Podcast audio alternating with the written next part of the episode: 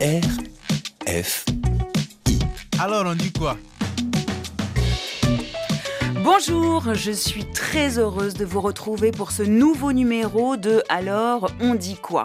Un numéro aujourd'hui consacré à l'éducation en Afrique. Un enjeu majeur pour le développement économique du continent et qui depuis les années 2000, et c'est important de le souligner, a accompli d'importants progrès, notamment en matière d'accessibilité. La preuve, selon un rapport de l'UNICEF, la proportion d'enfants non scolarisés parmi ceux en âge de fréquenter l'école primaire a été divisée par deux en 2019, passant ainsi de 35 à 17% Les chiffres sont certes encourageants, mais de fortes disparités persistent d'un pays à l'autre du continent. Alors, comment faire pour permettre une éducation gratuite et de qualité à toutes et à tous et pour parvenir d'ici 2030 au quatrième objectif de développement durable fixé par les Nations Unies?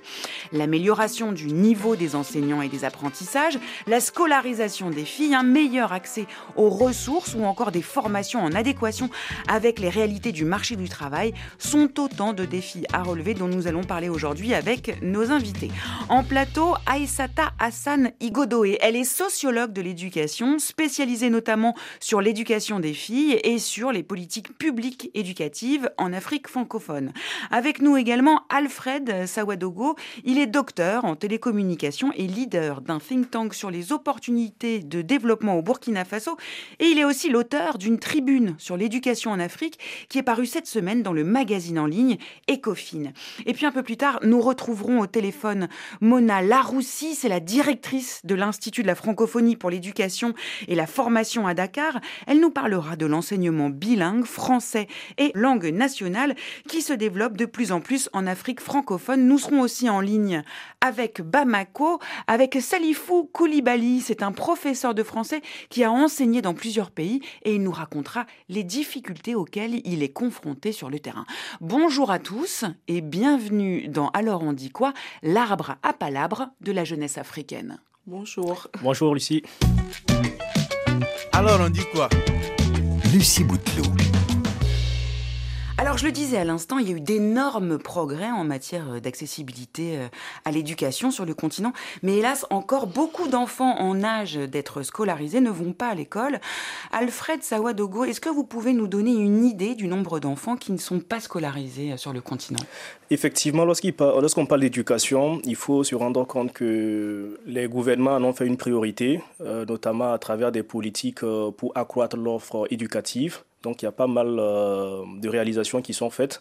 Néanmoins, il faut noter que ce qui reste à faire également est énorme puisque au jour où nous parlons, dans le monde entier, Lorsqu'on considère les enfants qui ont entre 6 et 18 ans, nous comptons à peu près 240 à 250 millions d'enfants dans le monde entier qui n'ont pas accès à l'éducation. Et, sur le continent? Voilà, et lorsqu'on se reporte maintenant sur le cas de l'Afrique, disons que 40% de ces 250 millions d'enfants sont en Afrique et donc on se retrouve autour de 95 à 98 millions d'enfants africains âgés de 6 à 18 ans qui ne sont pas scolarisés.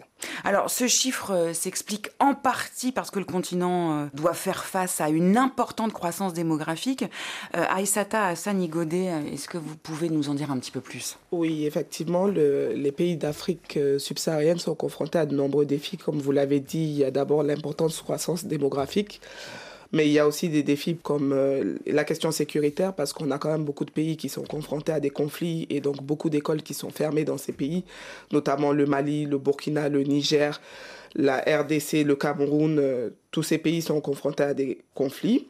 Bon, donc il y a de fortes disparités euh, d'un pays à l'autre euh, euh, sur le continent, mais il y a des pays qui ont quand même bien réussi leur pari à Oui, il y a des pays qui ont réussi leur pari. Lesquels, par exemple?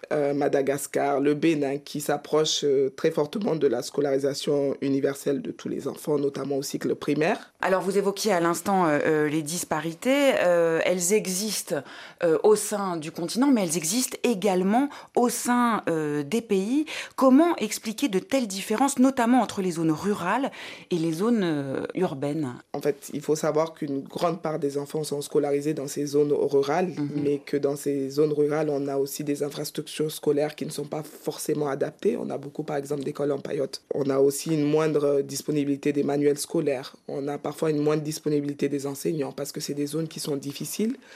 Et donc, même pour les enseignants, c'est souvent difficile d'y aller, d'y vivre. Mhm.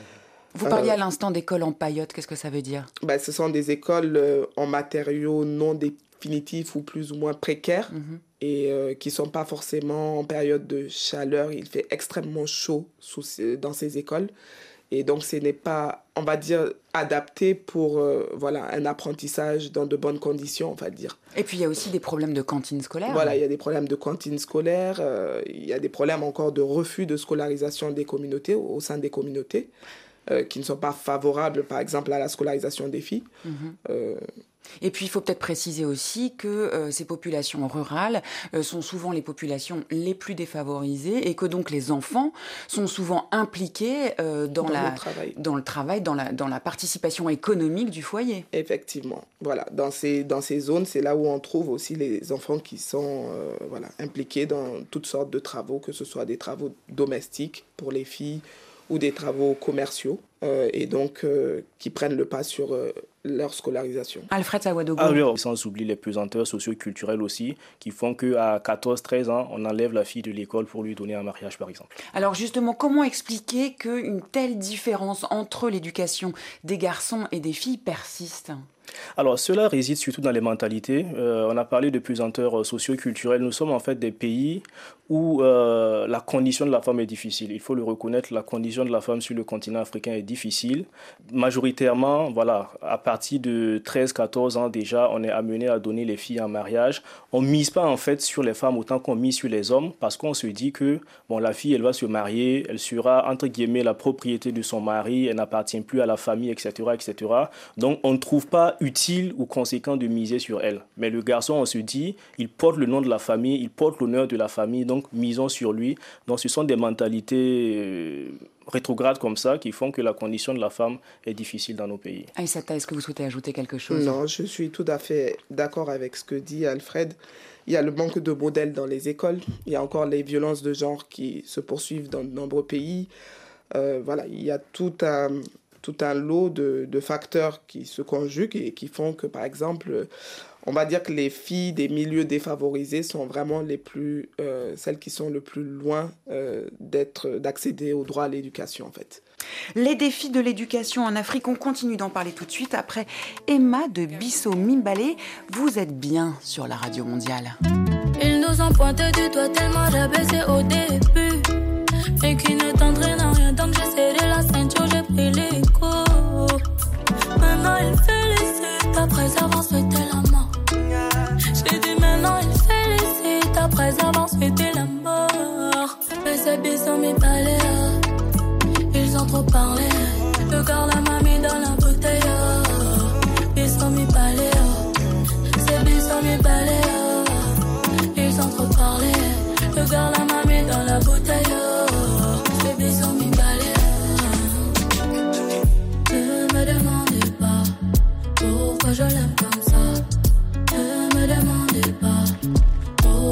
pourquoi je l'aime comme ça? Ne me demandez pas pourquoi je l'aime comme ça?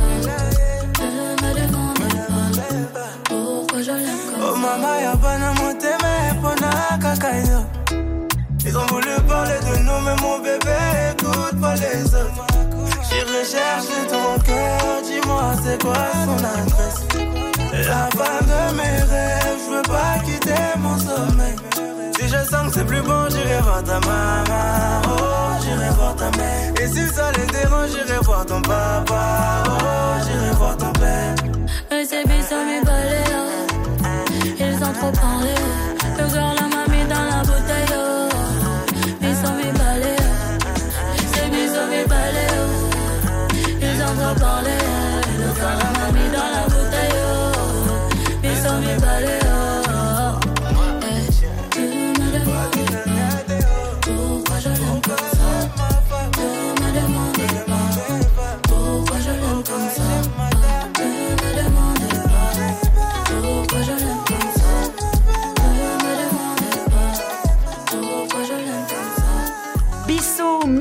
Sur RFI. Aujourd'hui, on parle des défis de l'éducation en Afrique avec nos invités en plateau, Alfred Sawadogo et Aïsata Hassan Igodoe.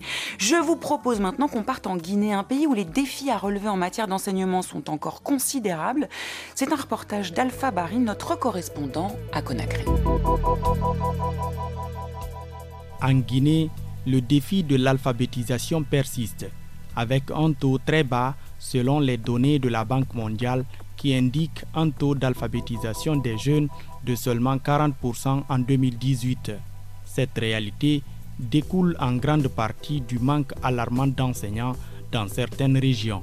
Face à cette situation, la coalition nationale de Guinée pour l'éducation pour tous, présidée par Mme Kamara Fatoumata Dabo, s'est imposée comme un acteur majeur dans la lutte pour améliorer le système éducatif. Nous faisons des plaidoyers et nous participons à l'élaboration et à la mise en œuvre de la politique de l'éducation. Et après l'élaboration de ce document, la coalition a participé au programme décennal de l'éducation. Nous avons participé à tout le processus d'élaboration de ce document qui a été validé en 2019.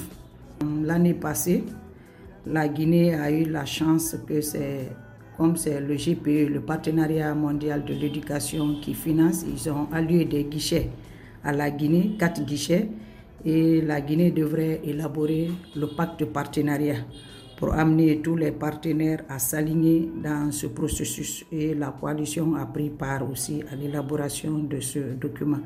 Dans le cadre de ces efforts, la coalition, outre ses plaidoyers, réalise des enquêtes sur le terrain pour mieux comprendre la réalité du problème et formuler des propositions concrètes. Nous avons pu faire des suivis au niveau déconcentré avec nos points focaux. Nous partons faire le suivi semestriel avec euh, le CA pour aller rencontrer les démembrements du système éducatif, que ce soit préuniversitaire, l'enseignement technique et l'enseignement supérieur comme nous le faisons avec euh, le groupe sectoriel de l'éducation qui est composé de l'État, les partenaires techniques et financiers actifs en éducation et comme l'a dit, c'est la coalition et le FEGIPAE qui est l'association des parents qui participent à cette euh, rencontre.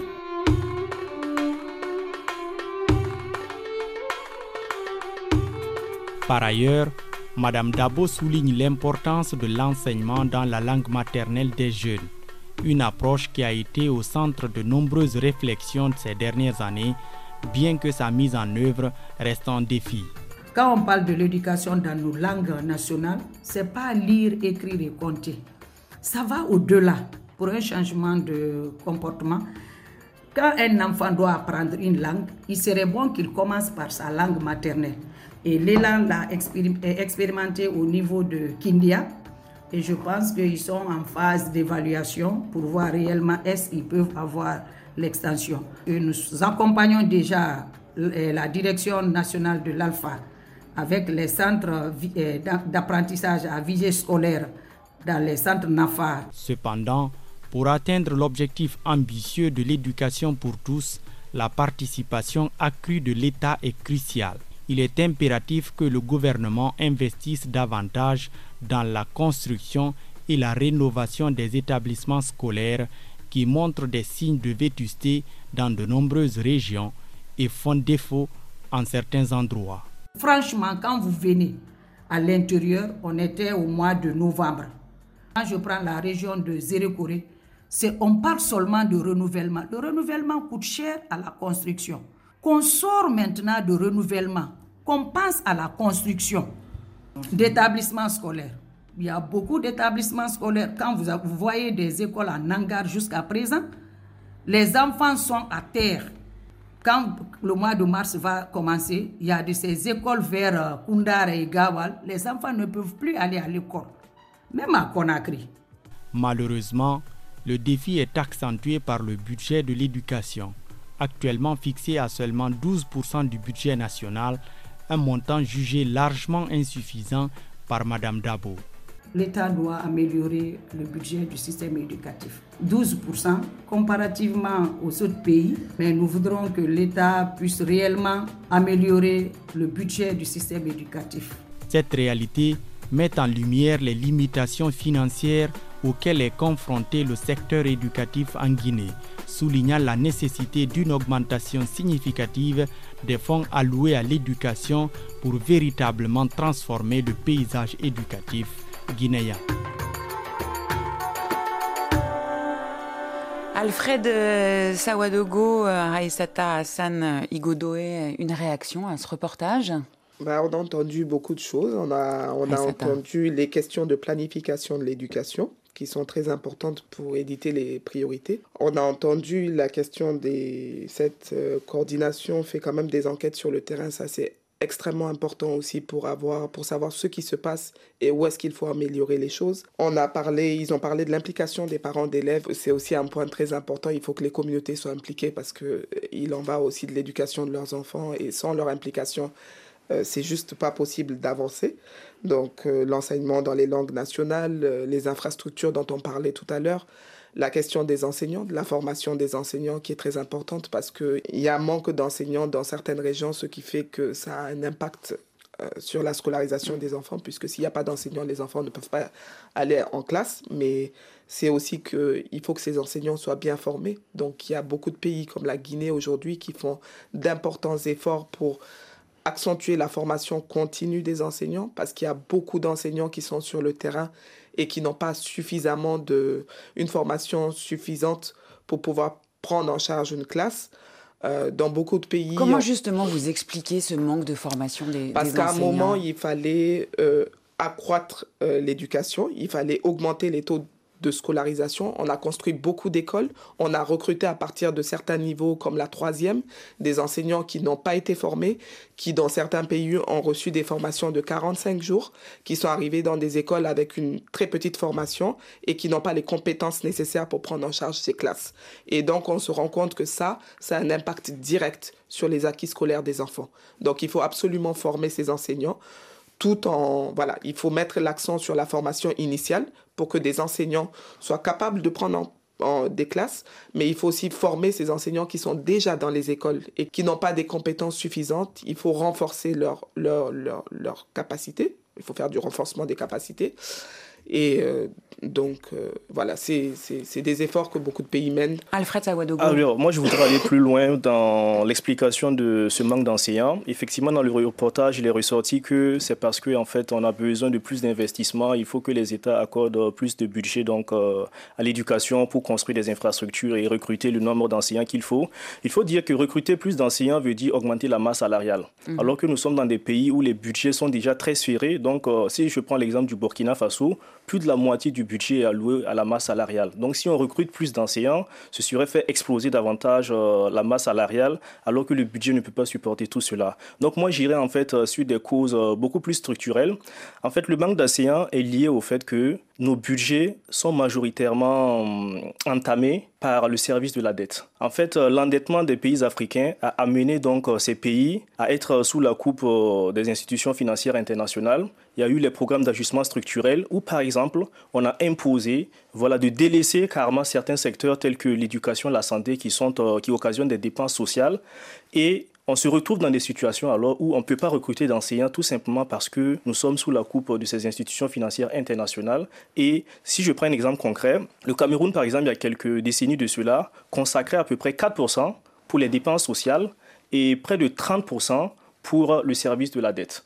Et donc, vous reconnaissez que dans un tel contexte où 30% est alloué au service de la dette et seulement 4% à l'éducation, à la santé, c'est un budget dérisoire qui ne peut pas permettre de relever les défis auxquels le secteur de l'éducation est confronté. Donc pour moi, la solution, c'est de traiter efficacement cette question de l'endettement des économies africaines. Il faut qu'on trouve des solutions de financement de l'économie africaine, voilà, de façon endogène, de façon interne. Des solutions doivent être trouvées et de concert avec aussi les partenaires internationaux. Dans le reportage, ils ont mentionné le partenariat mondial pour l'éducation. L'Afrique aussi doit mobiliser ses partenaires internationaux en vue de financer l'éducation, qui est un secteur primordial.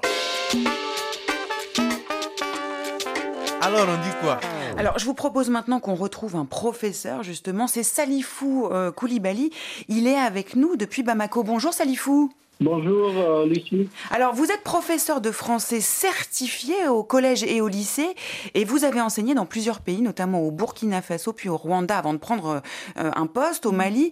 On vient d'évoquer le problème euh, des formations des professeurs. Comment s'est passée votre formation à vous au Ben, Burkina? moi, Oui, euh, moi personnellement, j'ai j'ai subi deux formations, comme le disait euh, Aïssata. Moi, j'ai par exemple participé au programme Emploi Jeu, où j'ai été recruté, on a été formé rapidement sur euh, quelques jours et après on est parti sur le terrain. C'était vraiment une formation très théorique.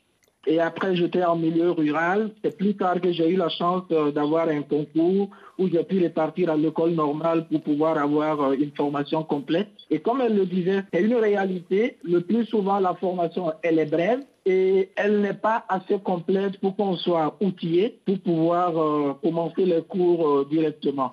Vous n'étiez pas préparé à la réalité du terrain en fait, si je comprends bien. hein? Oui, en, en réalité, la, la formation initiale, pour moi, elle est insuffisante. Et l'autre problème, c'est que quand on va sur le terrain, c'est supposé qu'on va avoir une formation continue, ce qui pose un problème parce que les encadreurs pédagogiques ne sont pas en nombre suffisant et le plus souvent, il y a une grande distance entre l'école d'affectation et l'encadreur pédagogique et après on est en beaucoup d'heures de cours. Donc il ne peut pas laisser la classe pour aller dans le centre urbain le plus proche pour rencontrer un conseiller d'éducation ou un inspecteur. Pour ta formation continue là tu vas avoir des difficultés avec euh, ton proviseur ou ton directeur ce qui fait que la formation continue également n'est pas assurée les séances de formation qui sont organisées généralement c'est deux trois jours et ça va très vite et c'est vraiment insuffisant. Alors, euh, on a évoqué tout à l'heure les différences d'enseignement entre les zones rurales et les zones urbaines. Vous avez commencé, vous, en, en zone rurale.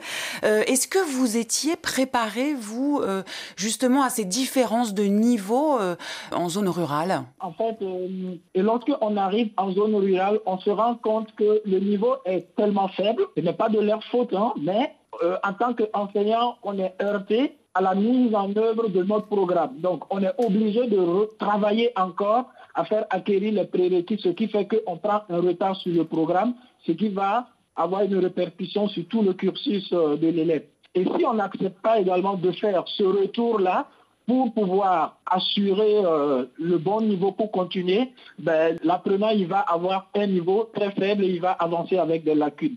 Et aussi, l'autre problème que je vais évoquer, c'est qu'en milieu rural, on manque pratiquement de tout. On se retrouve comme enseignant avec juste un tableau noir et de la craie, ce qui ne permet pas de mettre en œuvre effectivement des contenus d'apprentissage spécifiques ou de faire un accompagnement personnalisé, vu que les effectifs sont pléthoriques.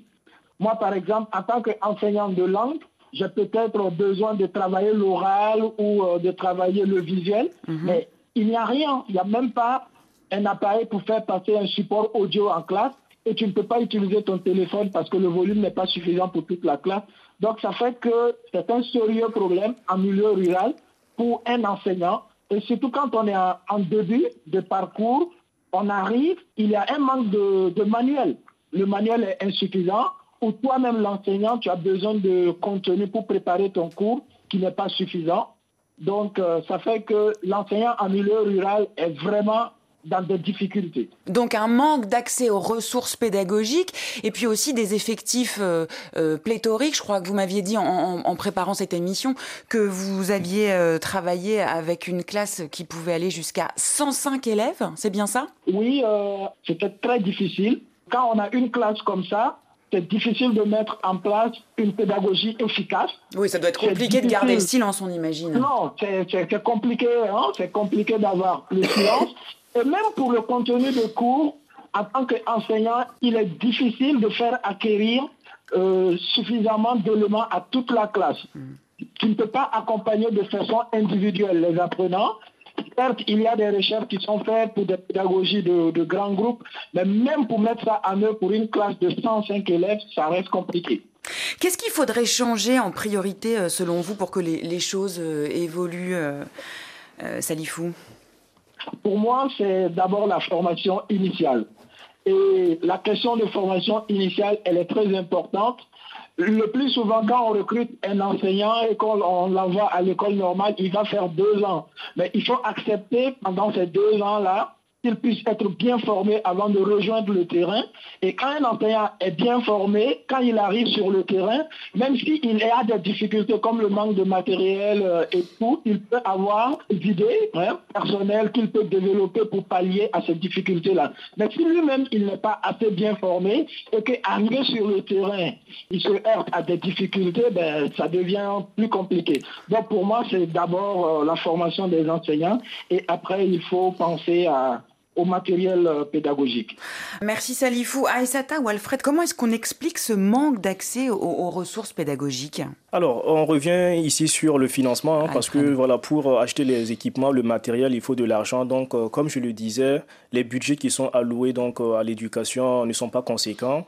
Et de ce fait, il est difficile, sachant aussi que souvent il peut y avoir des problèmes de gestion, des gestions au sein d'un établissement, au sein du ministère, qui peuvent aussi expliquer que voilà, certaines zones ne soient pas assez pourvues en matériel, etc. De mais gestion, mais aussi d'acheminement des manuels euh, dans ces zones rurales. Il faut de la logistique et ce sont des zones qui n'ont pas des, des, infrastructures routières euh, assez poussées et tout. Donc euh, c'est un ensemble de facteurs qui peuvent expliquer en effet cette situation. Mais alors comment est-ce qu'on en arrive là? Est-ce que c'est un manque euh, de volonté politique de la part des gouvernements Aïssata, qu'est-ce que vous en pensez? Ah, Je pense que les gouvernements font des arbitrages. Les besoins sont énormes. Les budgets qu'ils ont ne sont pas suffisants. Mhm. Euh, les, Oui, on l'entendait tout à l'heure hein, dans le reportage en Guinée. 12% du budget national consacré à l'enseignement, euh, c'est quand même très peu dans un pays qui connaissait encore en 2018 un taux d'alphabétisation de seulement 40%. Ça devrait être une priorité. Oui, c'est une priorité, mais en même temps, la santé aussi est une priorité. Mhm. Il y a d'autres secteurs sociaux qui sont des priorités. Et même au sein de l'éducation, euh, il y a le besoin de matériel scolaire, il y a les enseignants.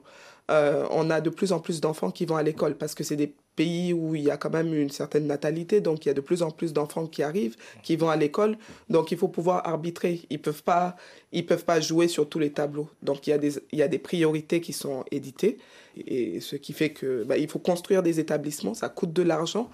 Et les pays sont très vastes. On a quand même des pays qui sont, euh, voilà, les zones rurales sont très éloignées. Donc, euh, je pense que les pays sont confrontés à des difficultés financières où ils ne peuvent pas tout financer. Et bon, ils font je pense, du mieux qu'ils peuvent. Mais l'UNESCO recommande pourtant des budgets alloués à l'éducation entre 15 et 20% des dépenses publiques. Hein. Alfred Sawadogo. Alors, oui, l'UNESCO a ses orientations, mais il y a la réalité du terrain. Comme Aïsata le disait, il y a plusieurs priorités à la fois. L'éducation a besoin d'investissement, mais la santé aussi a besoin d'investissement. Et aussi, les secteurs productifs ont besoin d'investissement. Ce qui fait qu'il faut un arbitrage et chaque État a beau vouloir suivre les recommandations de l'UNESCO, il faut composer aussi avec euh, la politique du gouvernement parce que le gouvernement est élu, le président est élu, donc il doit mettre en place euh, sa politique. Et donc, il met en place sa politique, euh, quitte à respecter ou non les normes de, l'UNESCO. Les défis de l'éducation en Afrique, c'est le sujet de cette émission. Quelles solutions existent-ils pour améliorer la qualité des enseignements sur le continent et permettre aux étudiants de devenir des acteurs du développement de leur pays? On en parle dans quelques instants, juste après No Stressing de Crew Alexander.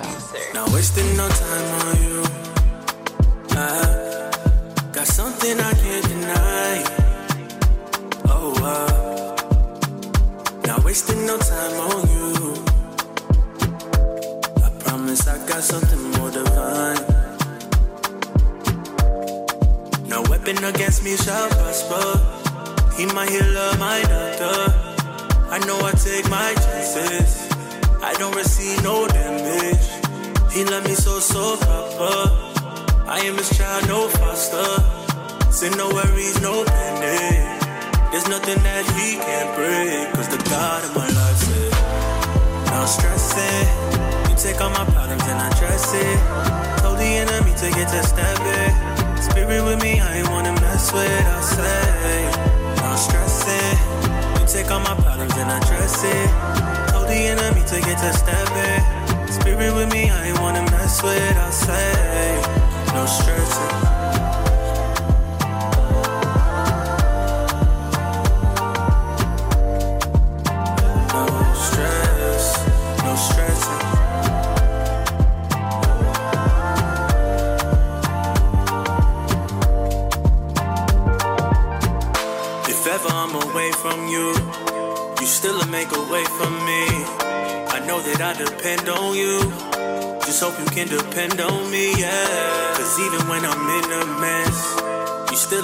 I'm so blessed. You always make a way for me, you never let me down. You give me love and a covering protection. You took my heart from the spirit of depression.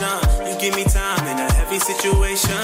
You are the God of my trials and tribulations. Jesus above everything, is no replacement. I got the blood devil, no intimidation. He wants to love you, this is your invitation. This for the world, every island, every nation. No stressing. Pas de stress, no stressing de Crew Alexander dans l'émission. Alors on dit quoi sur RFI Nous sommes toujours en studio avec Alfred Sawadago et Aïsata Hassan Igodoé pour parler des défis de l'éducation en Afrique. Alors nous avons évoqué le problème du niveau des enseignants et des acquis des élèves. J'aimerais maintenant que nous parlions des solutions. L'introduction des langues nationales dans l'apprentissage euh, est une des pistes qui permet d'améliorer de manière assez notable euh, la qualité des apprentissages. Mona Laroussi est avec nous depuis Dakar au Sénégal. Bonjour Mona. Bonjour. Alors Merci pour l'invitation. Bienvenue. Vous êtes la directrice de l'Institut de la francophonie pour l'éducation et la formation à Dakar et vous encadrez le programme École et langue nationale en Afrique. C'est le programme ELAN qui vise à proposer un enseignement bilingue français et en langue nationale en Afrique francophone. Expliquez-nous en quoi l'apprentissage en langue nationale et en français peut sensiblement améliorer les acquis des élèves. Pour commencer, je vais juste vous donner un petit exemple. Imaginez que vous, vous êtes là, très francophone, vous parlez tous en français et que vous rentrez, vous avez 5 ans, dans une salle de classe et que quelqu'un vous parle en Wolof, la langue nationale du Sénégal. Mhm. Est-ce que vous pouvez comprendre cet enseignant qui est en train de vous parler? Effectivement, c'est compliqué. non. C'est très compliqué. Et donc, c'est ça la situation de plusieurs élèves, malheureusement, en Afrique. Ils sont 80% euh, de la population, ou 75 peut-être de la population africaine, c'est une population euh, para-urbaine et, euh, et, du coup, elle n'est pas citadine du tout. Donc, elle n'est pas en contact avec la langue française. Et, ils rentrent dans une petite salle de classe, une grande salle de classe, comme disait bah, tout à l'heure Salifou Koulibaly, en 80 ou 75 avec un grand effectif. Et l'enseignant débarque pour dire bonjour, je m'appelle tant, je vais vous enseigner tant. Et eux, ils regardent, ils ne comprennent rien. Et c'est ça un peu la situation. Donc la langue nationale permet justement de ne pas être dans cette situation-là, de parler une langue que la maman comprend, que la, maison comprend et que l'élève comprend. Donc il va comprendre exactement ce que l'enseignant est en train de dire. Alors, vous travaillez avec combien de langues nationales et dans combien de nous pays euh, Nous travaillons dans 12 pays mhm. africains principalement. Nous avons codé 44 langues nationales et nous travaillons dans plusieurs pays, euh, comme vous avez dit tout à l'heure, dans 12 pays. Alors, vous dites à l'instant que, vous avez codé des langues nationales parce qu'il faut préciser que, vous travaillez avec des langues qui ne sont pas nécessairement euh, écrites. Comment est-ce que vous avez procédé? Oh, voilà, en fait, euh, c'est quand si on parle du français, le français, on a la grammaire, on a l'alphabet, on a les dictionnaires, on a la conjugaison, on a tout ce qu'il faut. C'est une langue qui est parlée, c'est une langue qui est historisée, c'est une langue où il y a des ressources pédagogiques, il y a tout. Donc, quand un enseignant débarque pour enseigner en français, il, a tout ce, il y a tout ce qu'il faut pour qu'il puisse enseigner correctement. Si je passe sur une langue nationale, c'est une langue orale où il n'y a rien. Mhm. Donc, il faut coder l'alphabet, il faut coder la grammaire, il faut coder la conjugaison, il faut parler aussi de transition entre cette langue et les autres langues. Donc, on part de zéro, il faut créer des dictionnaires, il faut créer des ressources pédagogiques. Donc, coder une langue, c'est vraiment l'outiller. C'est rendre cette langue possiblement euh, intégré dans l'enseignement. C'est ce qui permet d'identifier en fait euh, par la suite les mots et puis les syllabes qui va faciliter euh, l'apprentissage de la lecture, hein, c'est bien ça? Exactement, exactement. Donc c'est exactement ça. C'est la lecture de cette langue-là permet d'identifier l'alphabet, la lettre, la syllabe, le mot, la phrase, le texte, etc.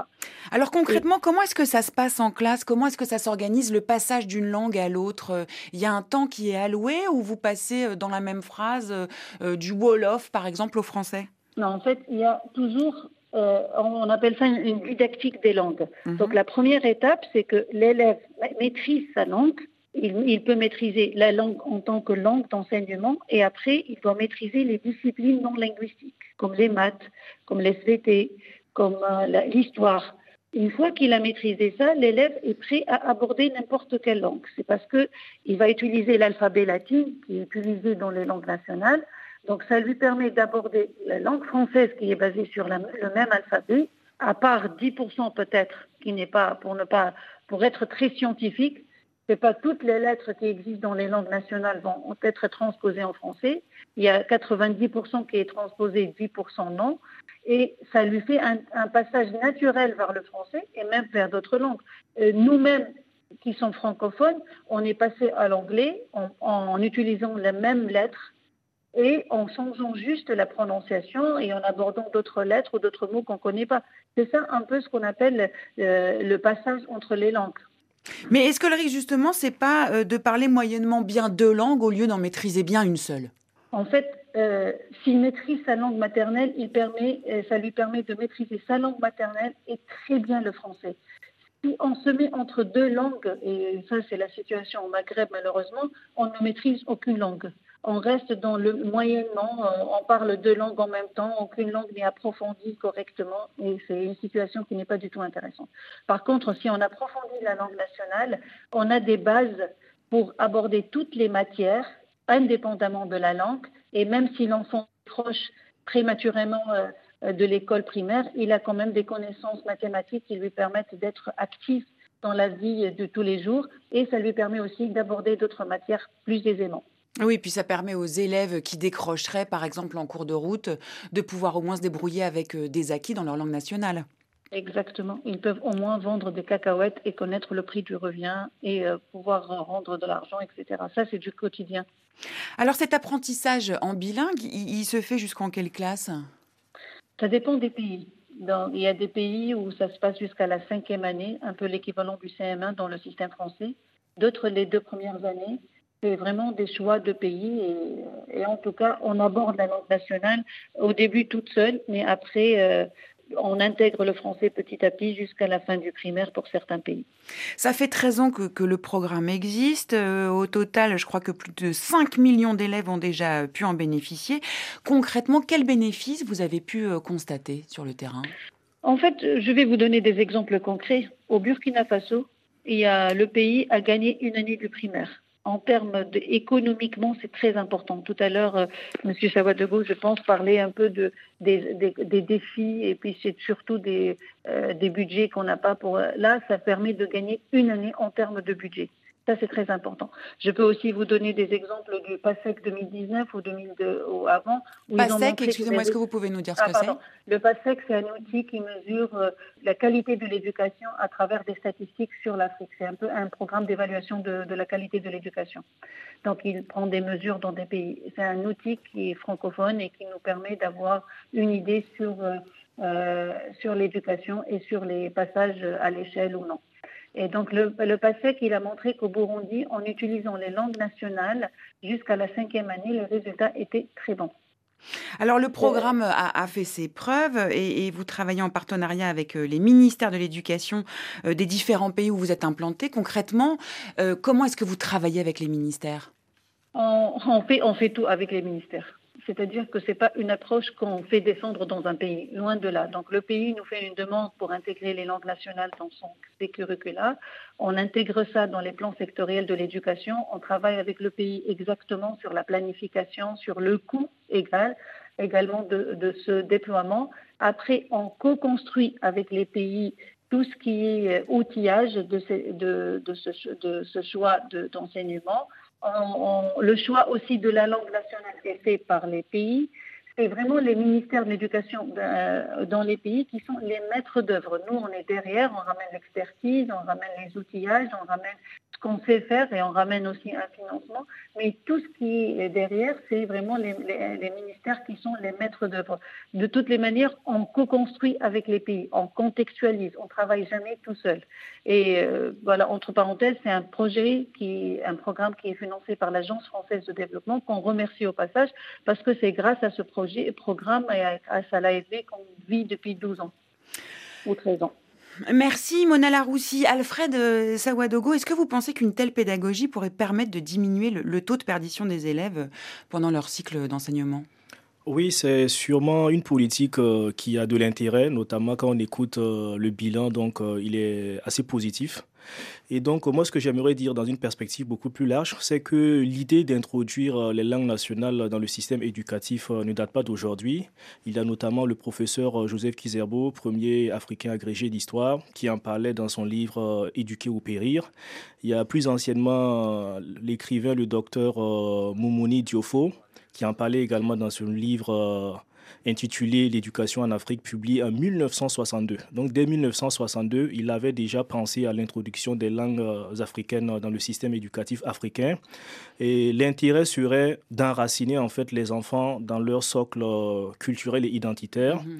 Également, ça permet en fait une certaine, une certaine, un certain apprentissage relativement équitable parce que si on prend par exemple un enfant euh, le système actuel où on, éduque en français.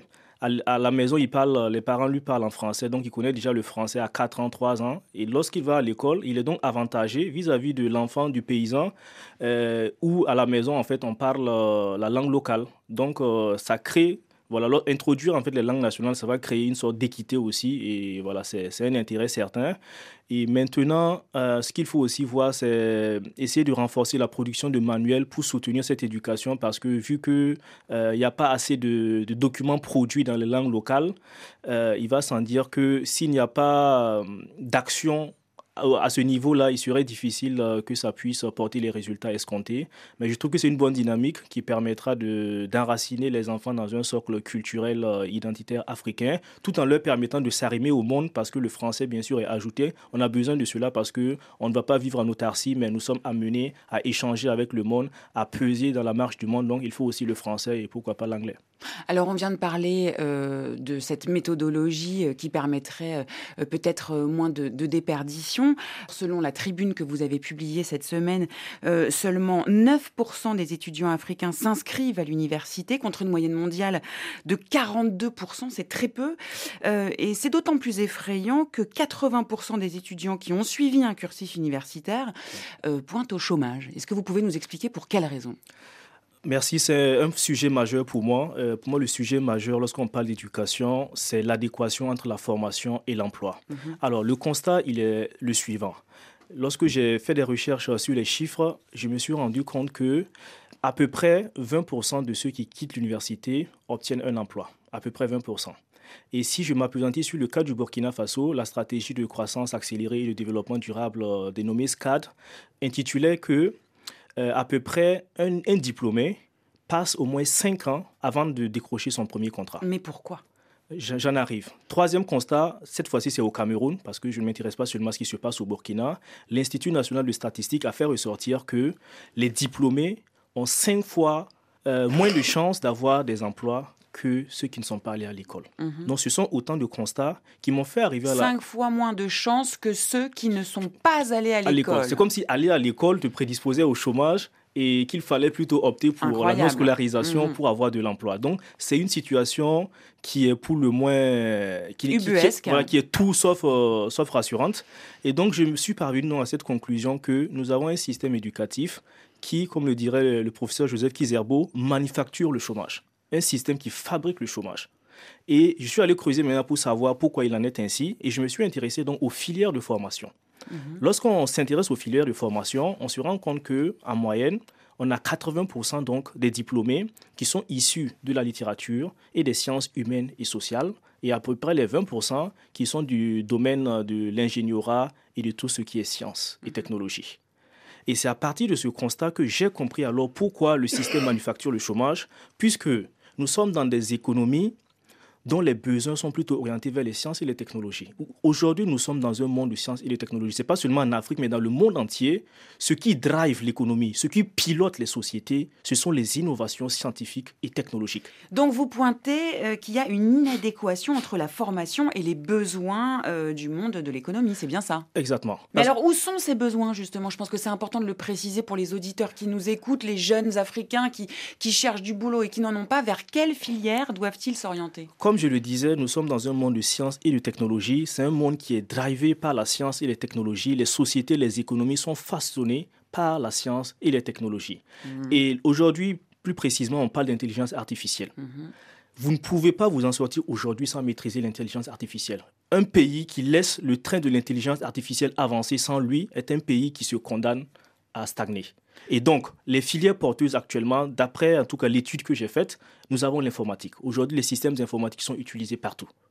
Nous avons le génie mécanique, nous avons le génie électrique, nous avons la robotique, ce sont autant de domaines qui sont actuellement prisés parce que appliqués dans tous les domaines et notamment dans l'industrie. Mais c'est quand même des filières qui sont ultra sélectives. Il faut être extrêmement bon élève pour parvenir à ces professions-là. Ça également, c'est une idée qu'il faut déconstruire parce que moi, je pense que euh, pour la plupart des, des collégiens, les collégiens qui arrivent à avoir 10 de moyenne, je pense que s'ils sont bien orientés, ils peuvent euh, sans conteste embrasser des filières scientifiques. Il faut tout simplement démystifier voilà, euh, cette idée préconçue qui voudrait que les meilleurs euh, puissent aller en série scientifique et les moins bons en série littéraire. Je ne crois pas en cela. Moi, je crois que dès que tu arrives au collège, si tu peux avoir 10 en mathématiques, si tu es bien encadré, tu peux aller en série scientifique et t'en sortir également. Donc pour moi, c'est accessible. La science est accessible à tout le monde.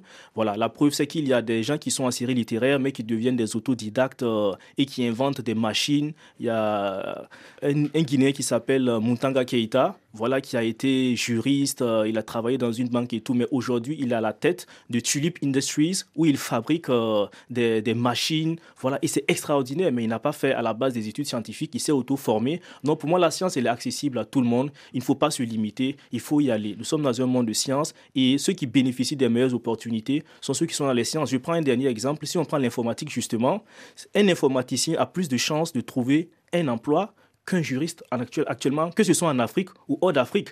Parce qu'il y a des chasseurs de tête qui sont au Canada, qui sont aux États-Unis, en France, qui viennent en Afrique justement recruter ces profils, mais rarement on va venir recruter des juristes ou des économistes ou des sociologues en Afrique. Donc moins de littéraire, moins de sciences humaines et plus, euh, plus de sciences, plus d'ingénieurs. Et d'ailleurs, les chiffres montrent que l'Afrique a besoin de 4,3 millions d'ingénieurs et 1,6 million de scientifiques et de chercheurs en agronomie. J'espère que ça donnera des idées à, tous les, étudiants euh, euh, qui nous écoutent.